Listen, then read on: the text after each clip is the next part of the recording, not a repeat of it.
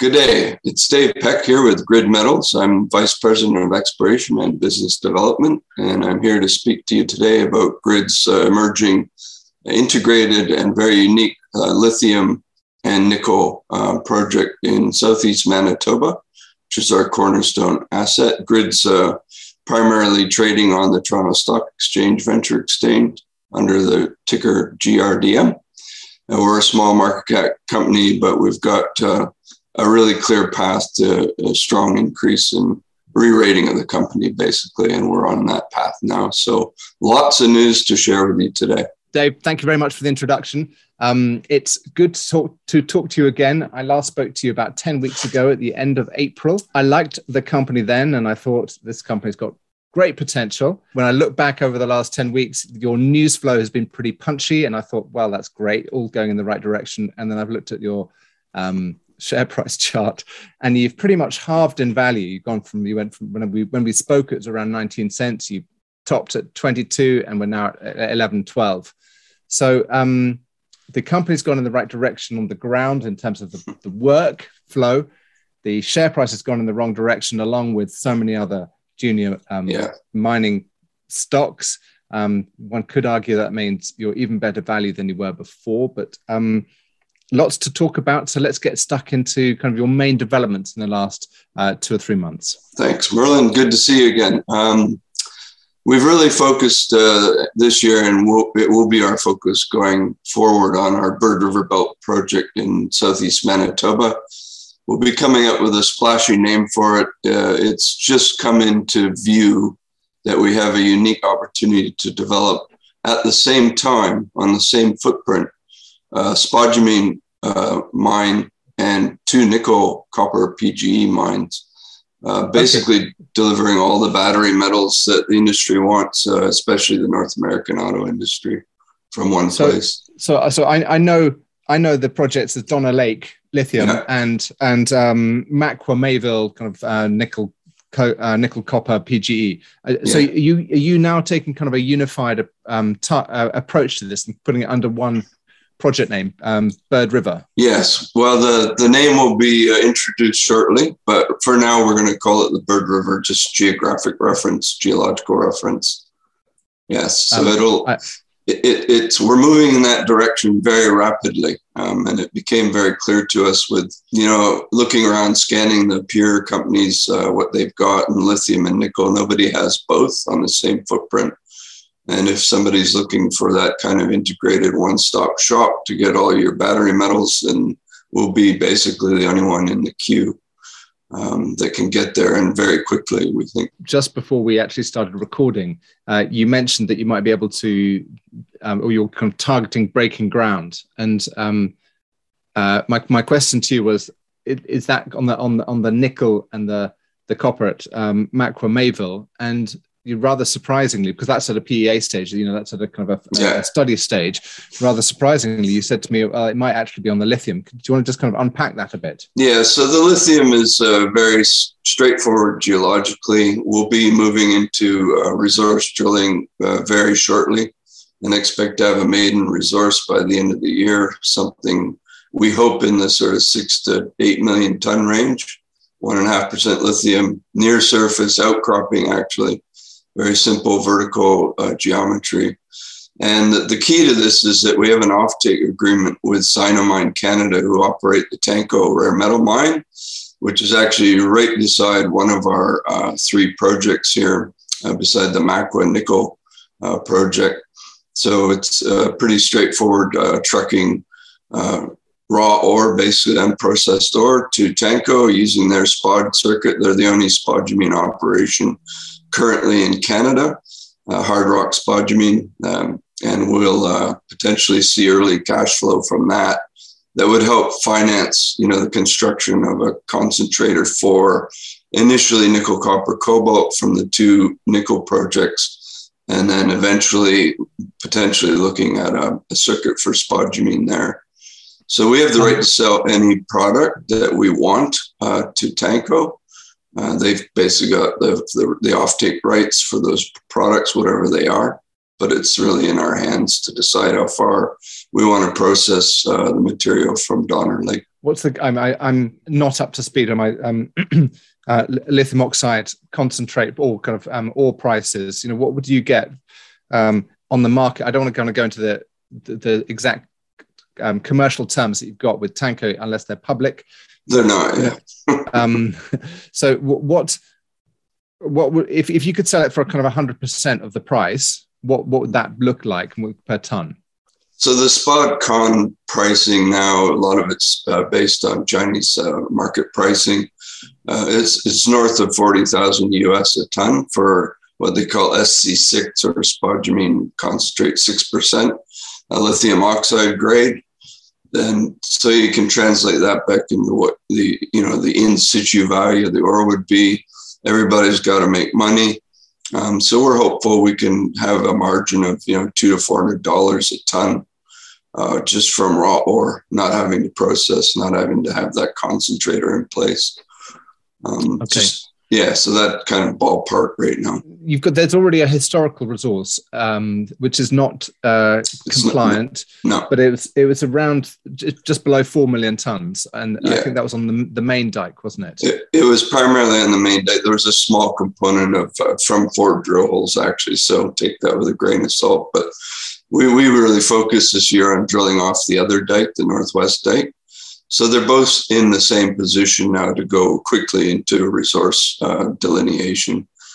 We put the permit application that we expect to have that in hand in the next couple of weeks. So we could start drilling here before the end of the summer and putting that resource into compliance and getting a technical report out on that, hopefully by the end of the year. And because you don't have to do any downstream infrastructure, really, it's a simple, it's a quarrying exercise, isn't it? Exactly. Yeah.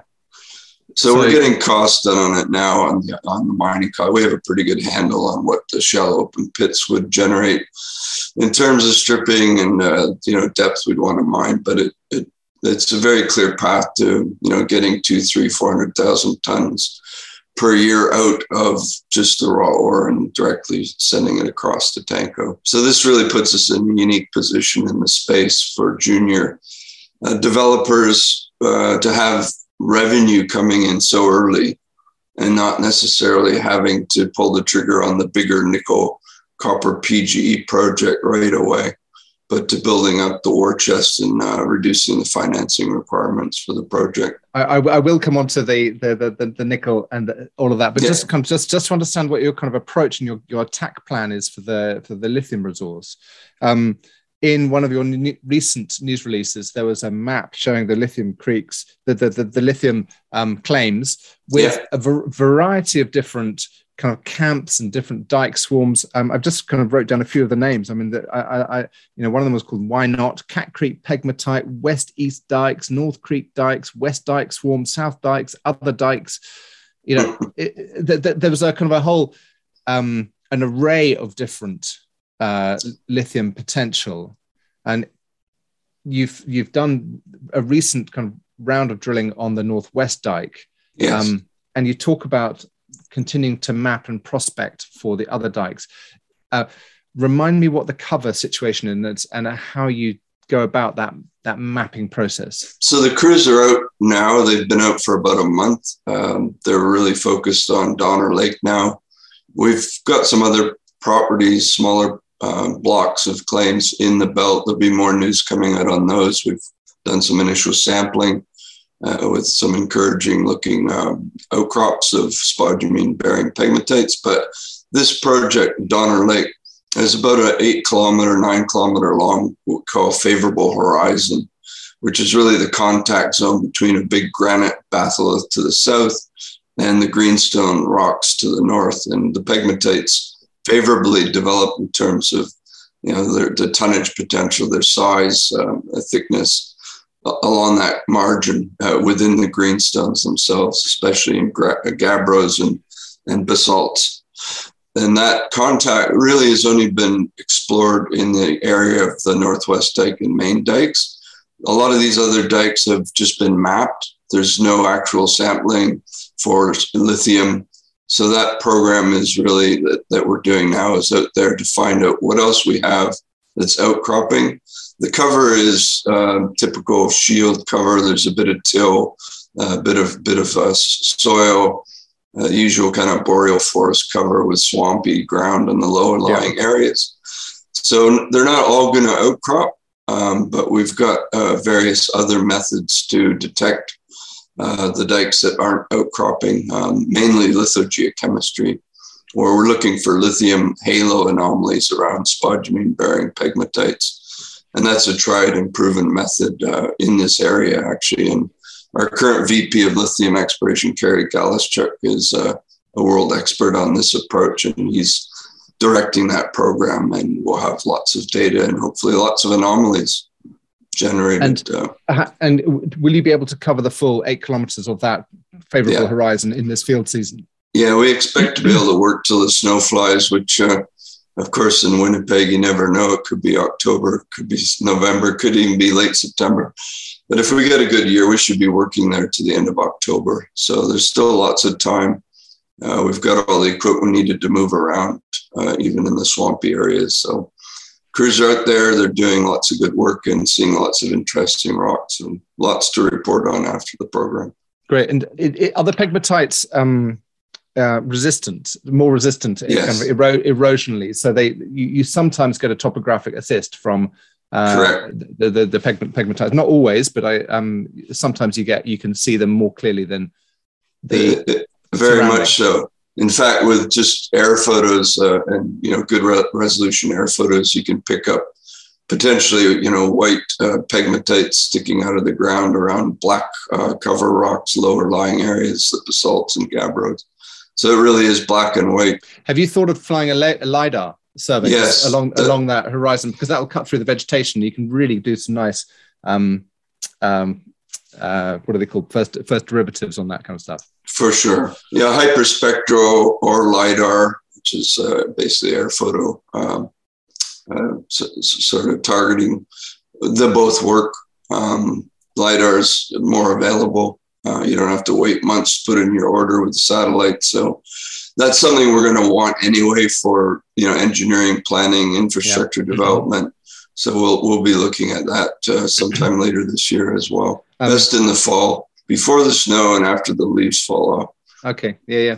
Great. Oh, how exciting. I learned through repetition, and it's coming back to me what you spoke to me about, Corey Galeschuk and his kind of geochemical approach. Now, if you're doing... let's say 300,000 tons per annum, you'd presumably want to have 3 or 4 years of kind of the shallow stuff sticking out of the top. So you'll be, I'm just thinking out loud, kind of conceptually, you'll be wanting to kind of get close to that 1 million tons as a kind of quarrying operation, quite separate to the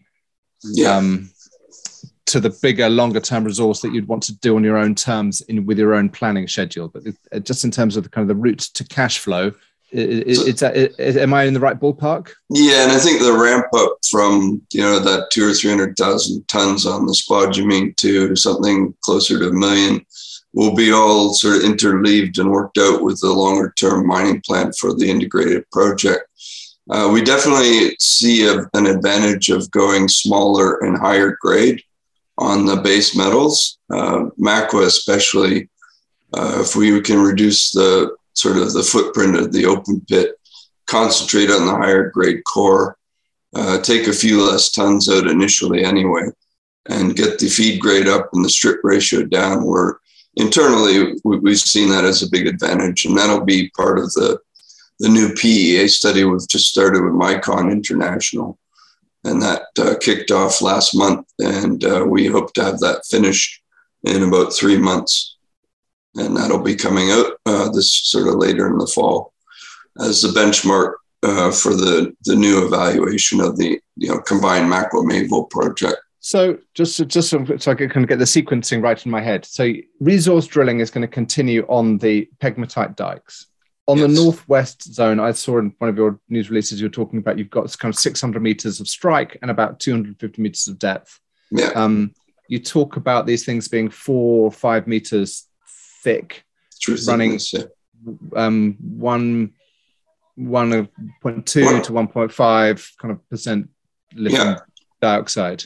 Then with some higher grade sections, Yeah. So you're going to continue to drill out those subvertical dikes. Yes. You're going to allocate or kind of start mentally planning for quarrying operation on the open cuts to kind of just take down the open cuts where you can for quick cash flow. And you're going to explore along the 8 kilometers to pick up new anomalies through lithium geochemistry in the summer program to have a pipeline of resource to show that there's potential for this not to grow from the historic resource of under 4 million tons to 6 to 8 but potentially and add on to that beyond that. Correct. What's the TANCO existing resource that they've got in Sinomine? It's not published. So I don't know the answer to that. I just know that they've got a fair stockpile and they've been processing it at a slow rate and they're trying to expand their spodumene circuit. They're shipping spod already, and it's going directly to China via, I think, a combination of rail and truck. I'm not 100% on that at the moment. So it goes out to the West Coast and off to China. But it operated for years before it was owned by the Chinese, didn't it? But owned by Cabot Corporation out of the U.S., big chemicals company. And they really focused on cesium. Up until very recently, there was no spodumene circuit.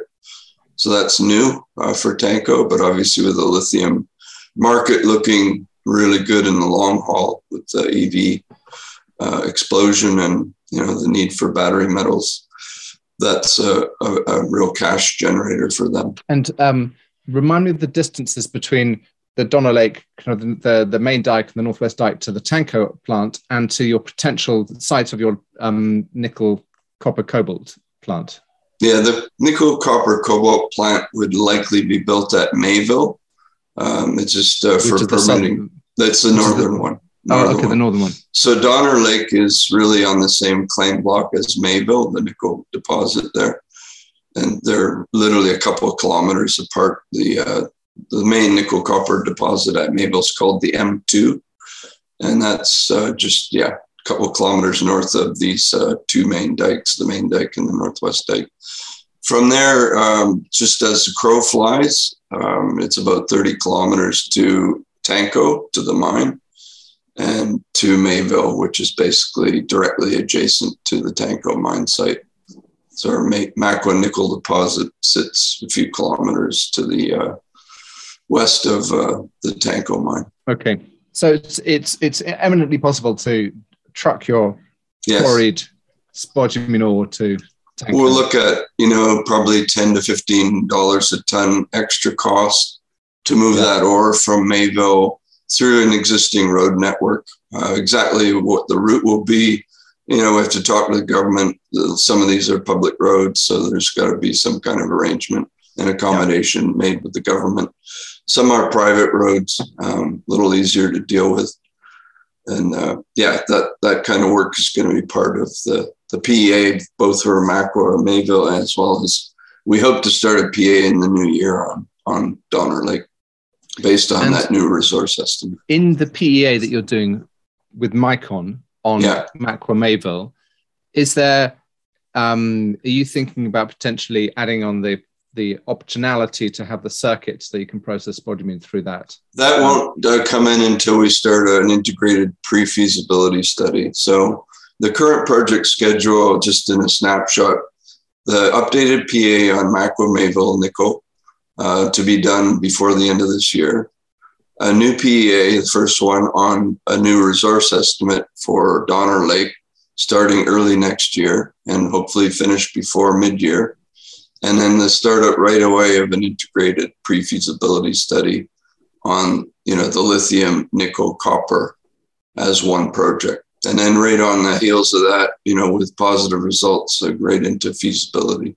Are there any synergies of, forgive my ignorance, is it just the fact that you'd have a base metal PGE circuit and is it just sharing the infrastructure and you'd have a spodumene circuit? I mean, they're basically separate processes, aren't they? Yeah, they're very different.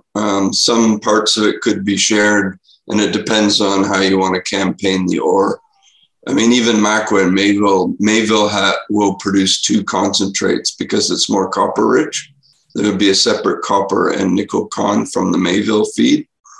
And then Mackwa is just a straight nickel con or bulk con. It's nickel rich. So the lithium, we're still working out the detail. We just started initial met testing on the Northwest Dike material that we drilled in the previous winter.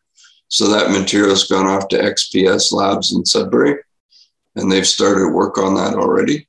And they'll do another round of work on the main dike from some quarter core samples we were able to collect from the 2018 drilling the company did on the main dike. From the pictures in your recent news releases, that spodumene looks very coarse and very, well, crystalline, you know, euhedral. That presumably is a good thing. Yeah, although, I mean, half of the, I'd say half the mineralization is in the form of a quartz spodumene intergrowth. So finer grain spodumene needles, and then there is some coarse spod as well. So, but that's the exact feed that they have. They deal with at TANCO. So this is not anything they can't deal with. We'll be doing some, you know, off the grapevine work with TANCO. They're going to have a look at our potential feed. They'll do some test work themselves. Yeah. And see how that's going to perform in their circuit. And that's kind of a key step, right, in moving forward with them on this concept. So it's not a done deal, but it's well advanced, our discussions with them. And presumably they're going to suck their teeth and go, ooh, oh no, we're going to have to penalize you for this. This has got all kinds of problems. That's why we have to do our own work on the side. No, we have a good relationship with TANCO. Yeah, yeah. But it's got to work both sides. Yeah, for sure. So when you talk about an integrated pre-feasibility study, it's effectively a capital scheduling aspect. It's a shared G&A. It's shared workshops and equipment, labor, everything. Yeah. But it's not sharing the process circuits.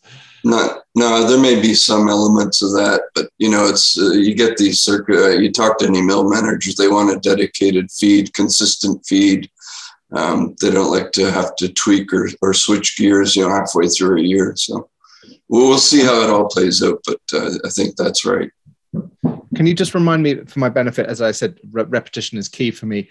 The resources at Mayville and Mackwa, just in terms of, global terms. So the pit constrained resources from the 2014 PA, which are going to be updated. There's more metallurgy since then with improved recoveries.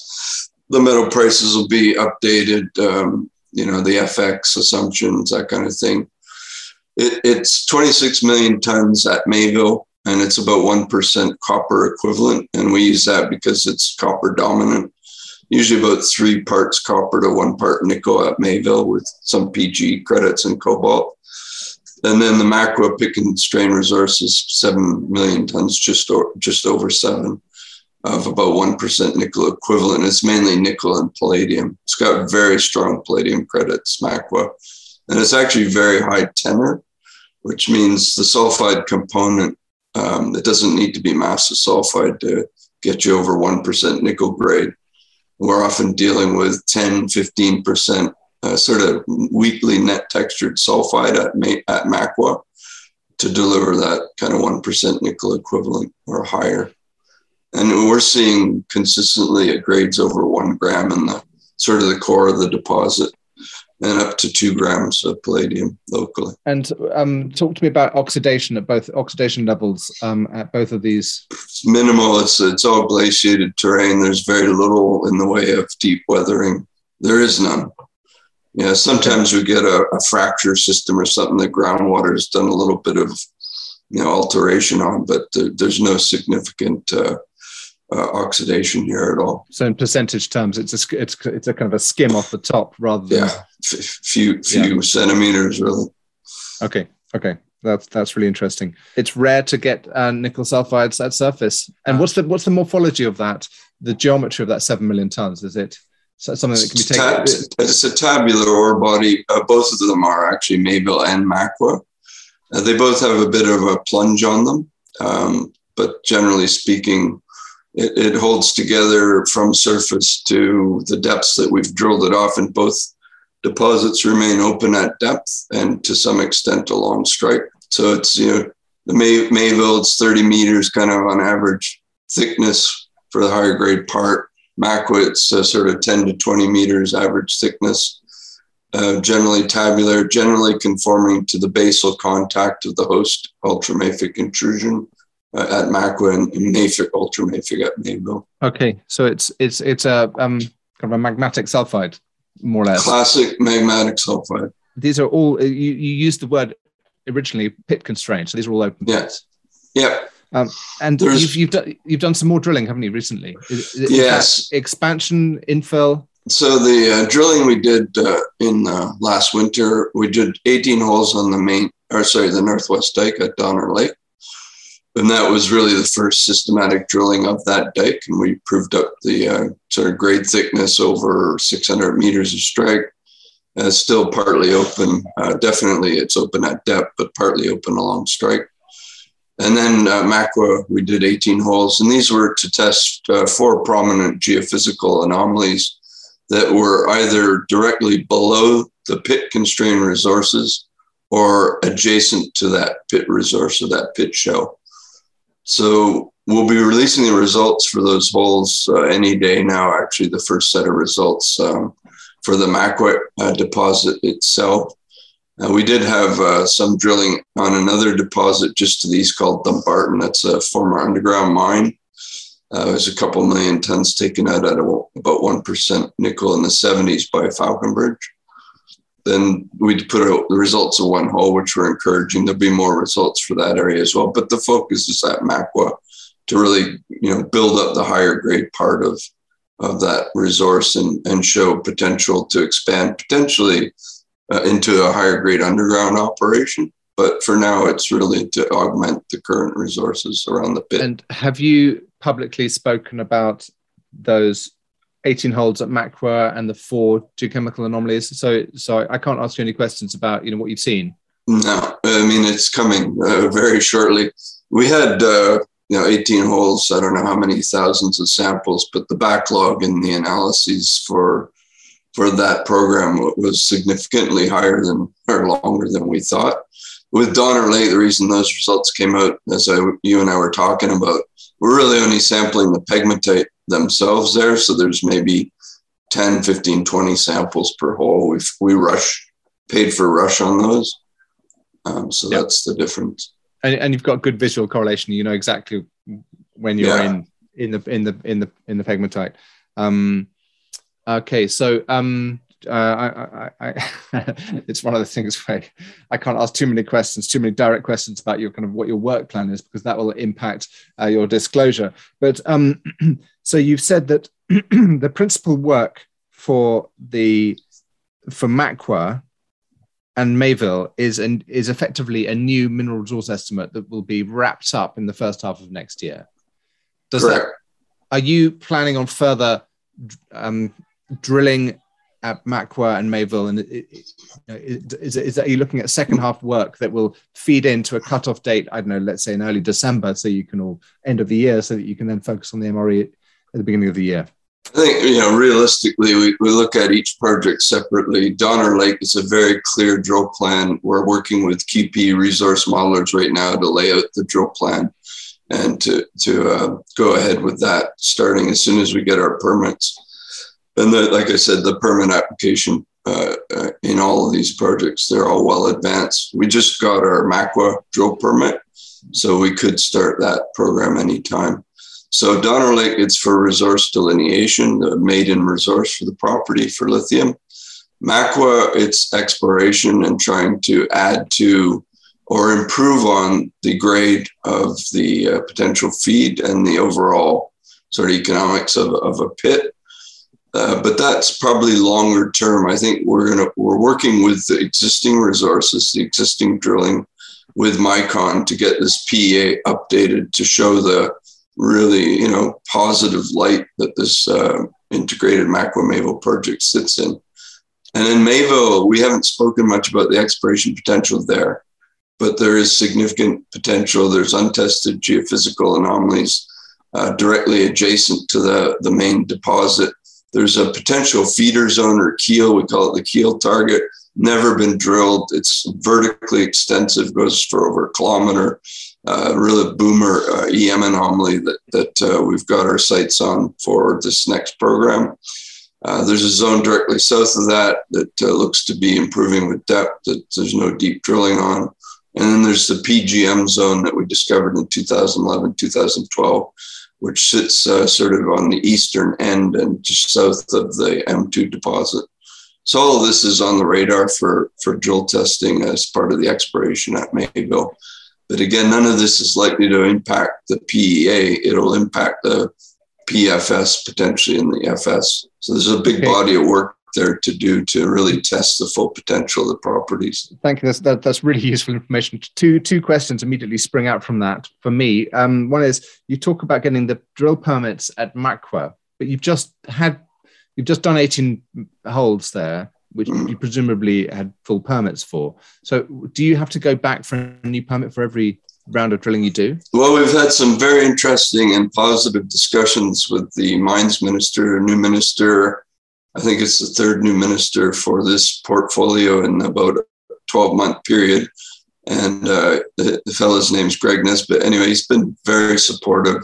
They see a potential hub, as I mentioned to you before, with TANCO as kind of an anchor operation for rare metal, battery metal production in what they call the capital region of Manitoba, so the Winnipeg area.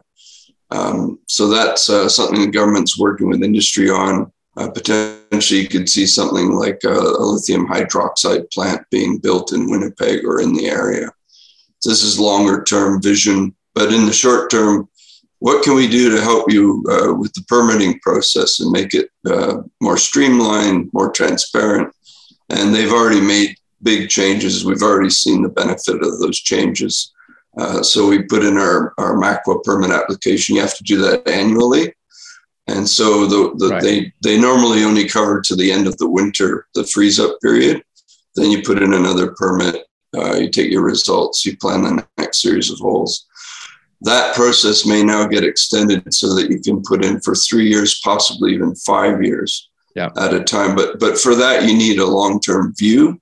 And that's the kind of thing a PEA and PFS would give you, a very clear program to lay out and present to the government. And we've got great support from them and the local First Nation in this process, and we don't expect to have any more complications. It's been a lot better. Thank you. That's a really useful explanation. And the other question I had was kind of, when are the timing of, for example, the Mayville drilling? Is that also for the second half of this year, or is that going to be something that you'll plan and budget for later on in parallel with the PEA later next year? No, we can manage all of this at once. I think we probably take on the results of the field program to really sharpen our budget and planning for, an integrated drill program, which is exploring at both Donner Lake and at Mayville.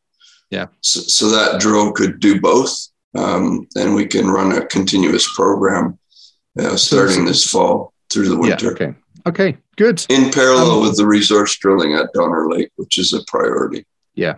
Worth talking about Bannockburn, the deal you've done with Canada Nickel. Let's mention that. Yeah. So we finally received the shares from Canada Nickel. We had a negotiation process of a couple of months with them, and we saw them as the best home for Bannockburn. It was not going to be front and center for us as we shift our attention to Southeast Manitoba and really try and push forward with an exciting and unique project, as we've discussed. And they were very good with us in the negotiation. I think we got, a fair deal. We maybe could have held out for more. You never know. You take the deal when it's on the table. Excuse me. It gives us exposure to them as a company. They've really been consolidating the Timmins district with, the Crawford anchor deposit there. And now adding Bannockburn as a lookalike to Crawford, but with some high-grade kind of conventional komatiite. Nickel sulfide already known on that property. So we wish them all the best. We received 2 million shares. They're in escrow for 4 months. Effectively it's, liquid securities that can be used for whatever purposes going forward as required. Yeah, but we don't have any immediate plans to sell the shares, and we're still sitting with about $4.5 million in hard dollars in the bank, and that gets us through to the end of the year. And we're looking at other financing over the next few months. Lots of things we could do. There's lots of interest in our assets, especially on the lithium side. Yeah. So stay tuned. Yeah. No, Dave, I was impressed with your company, the broader company, and you and the team. The last time we spoke, and nothing's changed apart from the market. The market, yeah, and actually your results are, they're consistent, and there's progress there. So I very much look forward to seeing the nickel results. You should get you off this phone call and get you busy writing that news release. All right, it's almost done. Okay, good. Great. I look forward to the next update. Thank you, Merlin. Always a pleasure.